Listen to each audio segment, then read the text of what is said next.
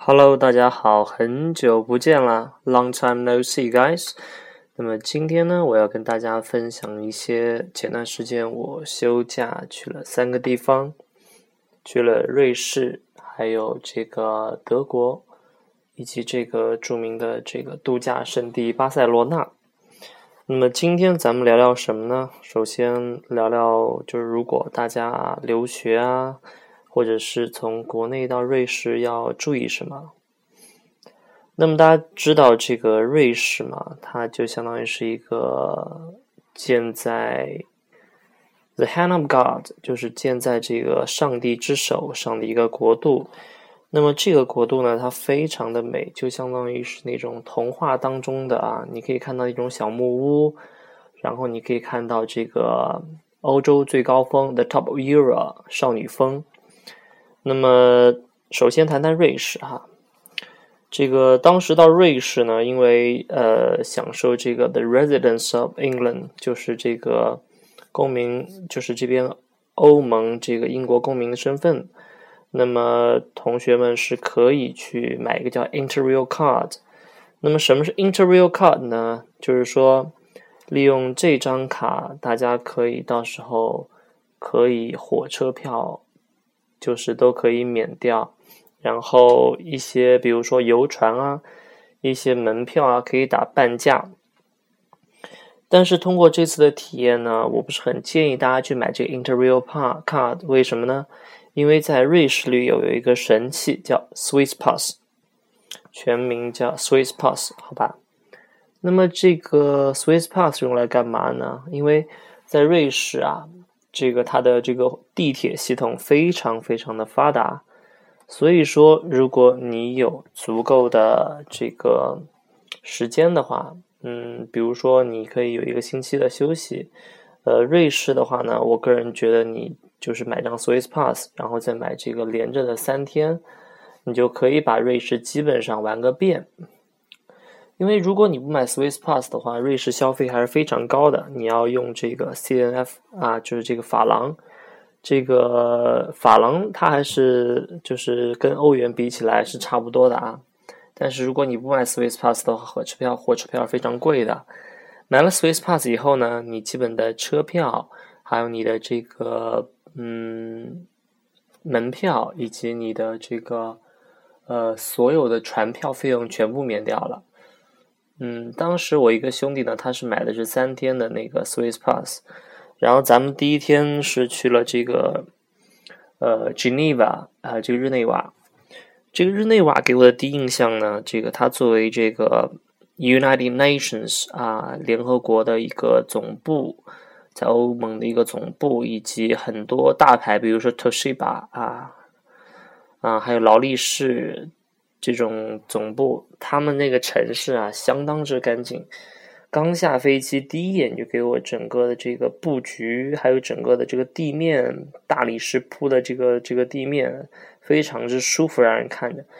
给我一印象就是 Geneva，它那边的人很神奇啊，因为大家都知道，其实，在欧洲生活久了，其实闯红灯是一个非常 common atmosphere，就是很很很正常的一个现象嘛。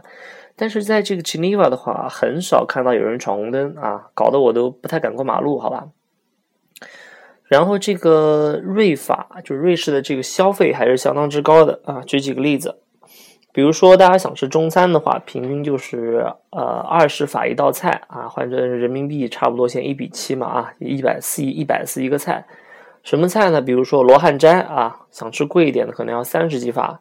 所以说，个人建议啊，大家如果在瑞士待的比较久的话，尽量就是买点小面包啊，然后吃一顿好的，买点小面包啊，这样过会相对 budget 控制的好一些。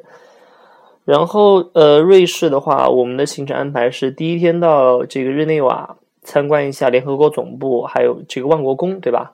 还有这个 Geneva，它有一个著名的花钟。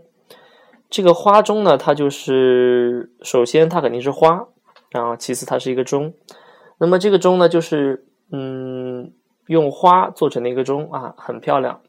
然后还有一个比较著名的一个就是一个喷泉，这个喷泉非常之高啊，差不多应该有二三十米喷那个高度。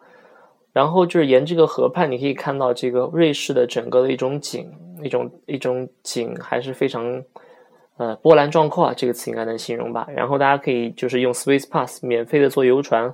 当时由于我没有买到 Swiss Pass，我买的是 Interrail Pass，呃，游船我是花费了差不多个呃十欧，对。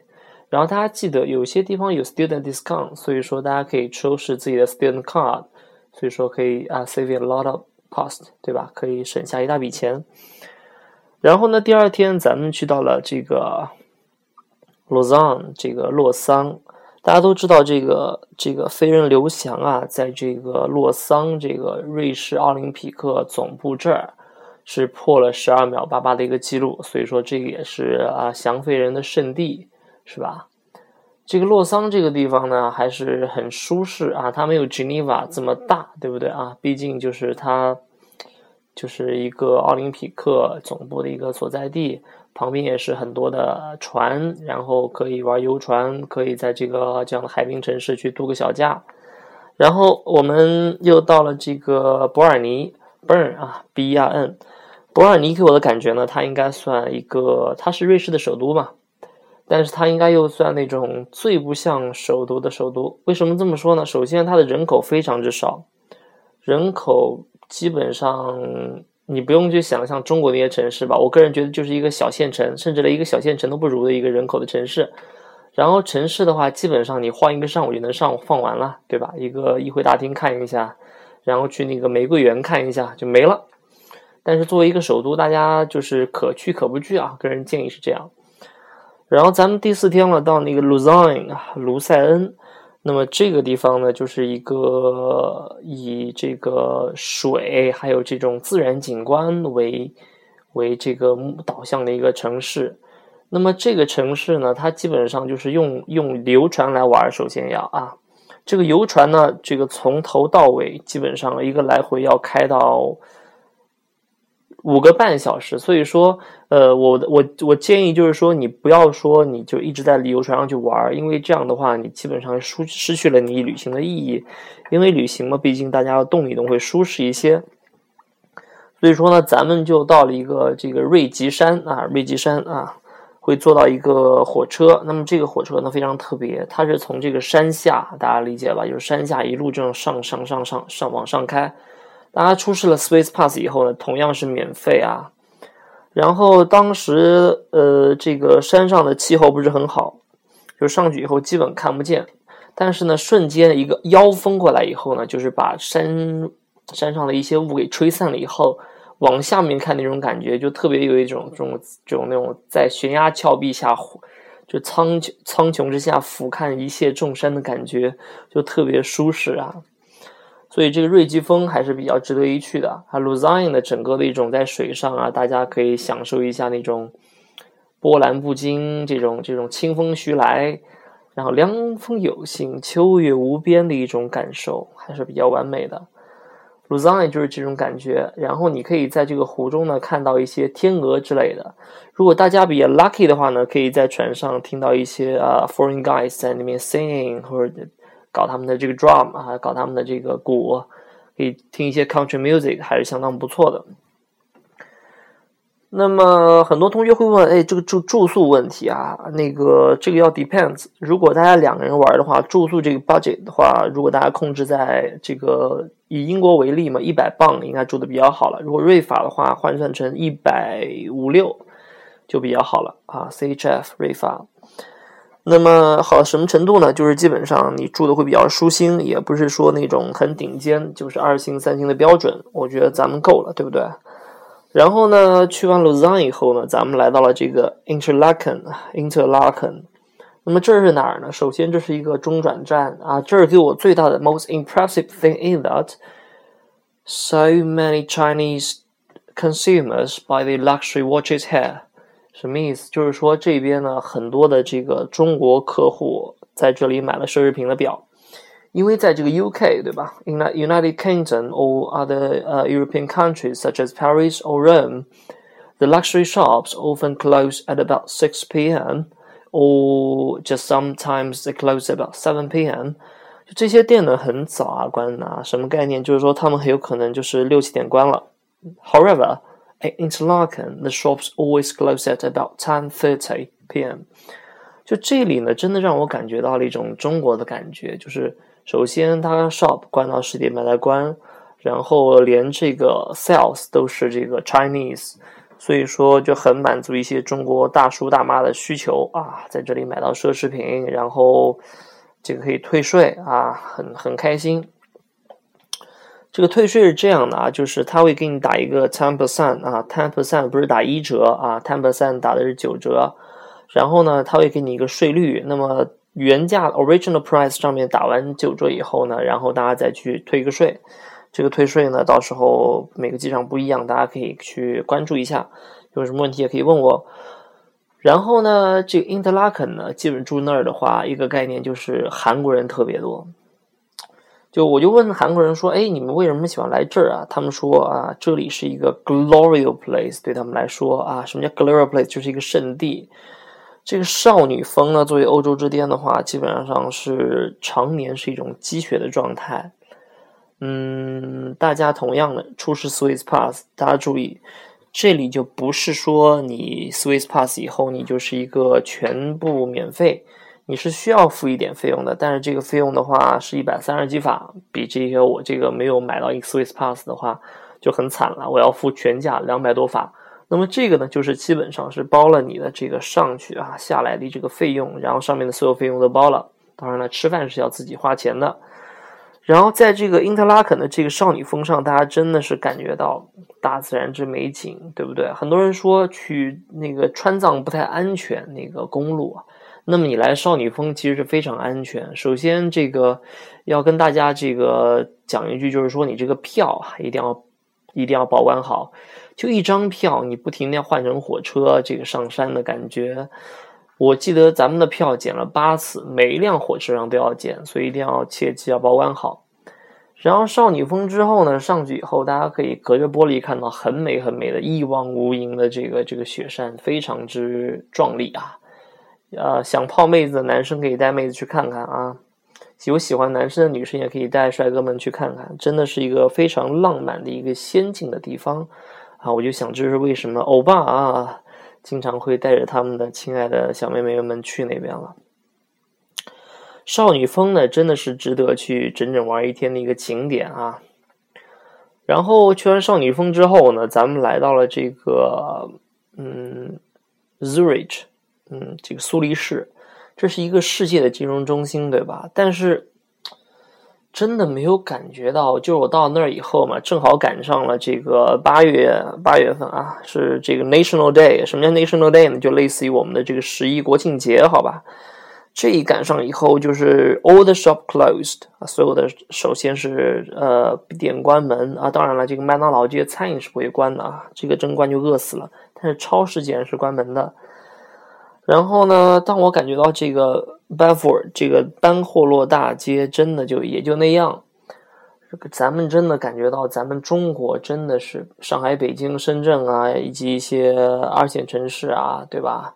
苏州、无锡、南京以及西安，真的都比这个城市强。我不是说我们祖国多牛逼，只是觉得国外就这样。所以说，真的让我感觉到来了瑞士这样一个很富足的国家。这个 GDP 这么强，人均 GDP 这么高的国家，让我感觉到世界到哪儿都一样啊！真的，中国人真的很牛逼。然后有一个很有趣的现象，就是这个 Omega 这个表啊，百分之八十的全球销销售额，大家猜来自哪儿？对，没错，就是来自咱们中国。所以说，真的感觉到咱们中国土豪真多，好吧？真好也真多。然后让我比较欣喜的一个现象就是，咱们在车上这个看到有中国人给这个瑞士老奶奶让座，这一点让我感觉特别温暖。还有就是啊，在这个瑞士，基本上这个你有 Swiss Pass，首先是坐车都不是不要钱的。那么如果你没有 Swiss Pass 的话呢，你住的酒店会送给你这个交通票，那么第二天你也会免费坐车，好吧？然后，呃，后来我去了这个德国的 Munich，这个慕尼黑。慕尼黑这个城市呢，是大家比较有名的，就会觉得这个慕尼黑啤酒节啊，还有什么地方有啤酒节？只有慕尼黑有啤酒节 （Munich Beer） 啊。慕尼黑最有名的是什么呢？是这个 Black Beer，这个黑啤。这个黑啤喝起来还是相当之带感的，对不对？然后慕尼黑还有嗯其他人比较有名的呢，比如说这个 BMW World，这个宝马世界，就是你在那里可以看到这个宝马的这个 motorbike 啊，这个摩托车以及它的一些呃这个 roaster 这个这这个这个什么这个跑车，这个这些很炫酷的一些 luxury car，比如说呃 Rolls Royce。这个呃，这个这个这个叫劳斯莱斯幻影系列，所以说喜欢这些车的男生女生可以去看看。然后这个猪肘子还是比较不错，在还有这个 sausage，德国比较有名的。但是相比较而言，in comparison with Switzerland，I really found that German training system is really really bad。为什么觉得它不好呢？不是说它这个嗯不如它这个瑞士的星。首先感觉的话，就是它的车站比较脏，你知道吧？而且这个车票、地铁票还是比较贵的啊。嗯，后来了，咱们就是在这个吃了吃猪肘，有一家叫皇家这个 Royal German Restaurant，皇家啊，大家听皇家这个肯定贵死了，其实不贵哈，差不多在那儿的消费也就是一顿吃个四十欧啊，吃的很开心了。大家想想看，在国内吃一顿哦，也不得两百多块钱，吃的比较嗨嘛，对吧？那一家店呢，非常多人啊，差不多两千多人啊，没有听错，两千多人。所以说，it quite busy for the waiter or waitress to serve you。所以说，他们来这个 serve 你是非常非常的麻烦，就是因为太忙了。所以说，理解他们一下。那慕尼黑的这个市政大厅还是相当之酷炫的啊，他们的 shopping center 也是相当多的 shopping shopping 的这个 area。一些一些 shop，一些大牌 shop 都在那儿，所以大家可以很好的 enjoy。好，Munich 就是这样啊。德国给我的感觉就是，德国人英语水平很高啊，因为这个 IELTS 或者做 IELTS 的嘛，他们的这个 IELTS report，他们的 average score 是人均七分啊，是非常恐怖的一个 data，对不对？德国人人均七分。那么后来呢，这个我们又到了这个巴西，不是巴西啊，这个这个 Spain。巴塞罗那，我们到了这个巴塞罗那。巴塞罗那呢，真的让我感觉到了一个中国大都市的感觉。首先就是非常 dynamic，非常的这个活跃，每个 restaurant 晚上都看到三四点钟。然后呢，物价水平的话也相当之低啊，比德国还低，好吧？虽然 Spain 已经是哦，不是，虽然巴塞罗那已经是德这个西班牙消费最高的城市，但是还是很低。举几个例子啊，比如说你吃个西班牙海鲜饭。啊，便宜点的十欧，贵点的十五欧，是吧？你想想看，这样一个物价的话，你能不开心吗？然后在巴塞罗那那个米兰之家是不是值得一去看？还有那些大教堂，大家可以去看看。但一定要记得，这个大教堂有个很有名大教堂在巴塞罗那，一定要提前一天预约，因为那个大教堂真的是你进去以后就震慑了，真的非常非常的漂亮，震撼，好吧？这个，但是这个票呢，一定要 in a d v once 提前一天拿到，因为第二天的话你是不可能买到票的，他会跟你讲 sorry all sold out。然后呢，这个巴塞罗那这个 Spain 的人呢，我当时跟一个 Spanish 的一个 teacher 交流的啊，大家猜一下，这个巴塞罗那就是整个的一个西班牙人从什么时候开始学英语？啊，他们是从这个三岁开始学英语，但是呢，学到这个咱们这个年龄二十多岁，他们连雅思五分都考不过，就是 B 二的水平，这是为什么呢？咱们讨论一下啊。后来我跟这个老师讨论发现呢，为什么这个西班牙人他们这个英语学不好？那是因为这个他们这个跟英语太过于相近了啊，很多这个词啊，很多这个语法啊，所以说搞得他们这个很早期的 bilingual。很，他们感觉很 consumed。那么，我就感觉到咱们这个学英语学的早，是吧？学的晚，咱们都是六七岁啊，不是六七岁，十二六年级初一学英语的嘛，比这个西班牙人好太多了。所以说，强烈建议大家，如果去 Spain 的话，会几句法语啊，不是会几句西班牙语啊。比如说最基本的这个谢谢啊，gracias，这个要会说，对不对？比如说你去呃，这个这个。德国你要会说你好叫怎么呢？Guten Tag 啊，Guten Tag，这种基本的东西要会，好吧？然后西班牙的夜生活非常丰富啊，无论是 casino 啊，还是一些啊非常有趣的这个餐厅，大家都可以去看看啊，真是一个不夜城。那天晚上呢，很有幸我去跟我的小伙伴去看到了这个巴塞罗那，它的主场对阵这个 Rome。然后当时那个诺坎普球场真的很震撼，咱买的是最上面的座位，差不多一个人四十欧吧。然后诺坎普球场就真的是很震撼。首先大家都知道这个欧欧洲球场嘛，它不像中国的这个赛场，它这个跑道是没有的，它只有一个这个 foot football call，好吧，只有一个很很大的一个足球场。然后在那里呢，大家很容易感觉到一种热情，比如说他们就拍手啊，啪啪啪。巴萨，啪啪啪，巴萨，就是非常的激情。那一天，梅西真的让我感觉到一种这种速度感。为啥？因为梅西在前面冲，后面的队员他妈铲都铲不到他，好吧？所以说，这个巴塞罗那作为一个 dynamic city 的话，大家去它的这个这个这个日阳就叫什么的蓝色海岸度假是非常好的。那么，给大家一个小 tips：如果大家那天没有带这个浴巾的话，那就完全是比较尴尬。所以说，大家尽量带个浴巾，带一些这个 SPA 的这个 anti cream、anti sun cream。为什么呢？因为他们相当之毒这个阳光，很容易晒变色。如果你想要在那儿租那种板凳的话，或者说藤椅的话，尽量十点钟就过去会比较好。然后整个一个行程呢，我回顾一下，从这个日内瓦到这个洛桑、博尔尼，再到这个罗塞恩、因特拉肯、少女峰。啊，还有这个，苏黎世、慕尼黑以及巴塞罗那，我的总总计发花费一个一共是一万五千人民币啊，是从英国这个艾丁堡出发的。所以大家有什么疑问啊，去欧洲玩的话，也可以跟我说，我会给大家一些好的解决方案。然后休假差不多了，我也会给大家近期推送推送关于这 IELTS speaking 的一些段子。非常感谢大家支持，Thank you always for you guys support. and see you next time. Good night.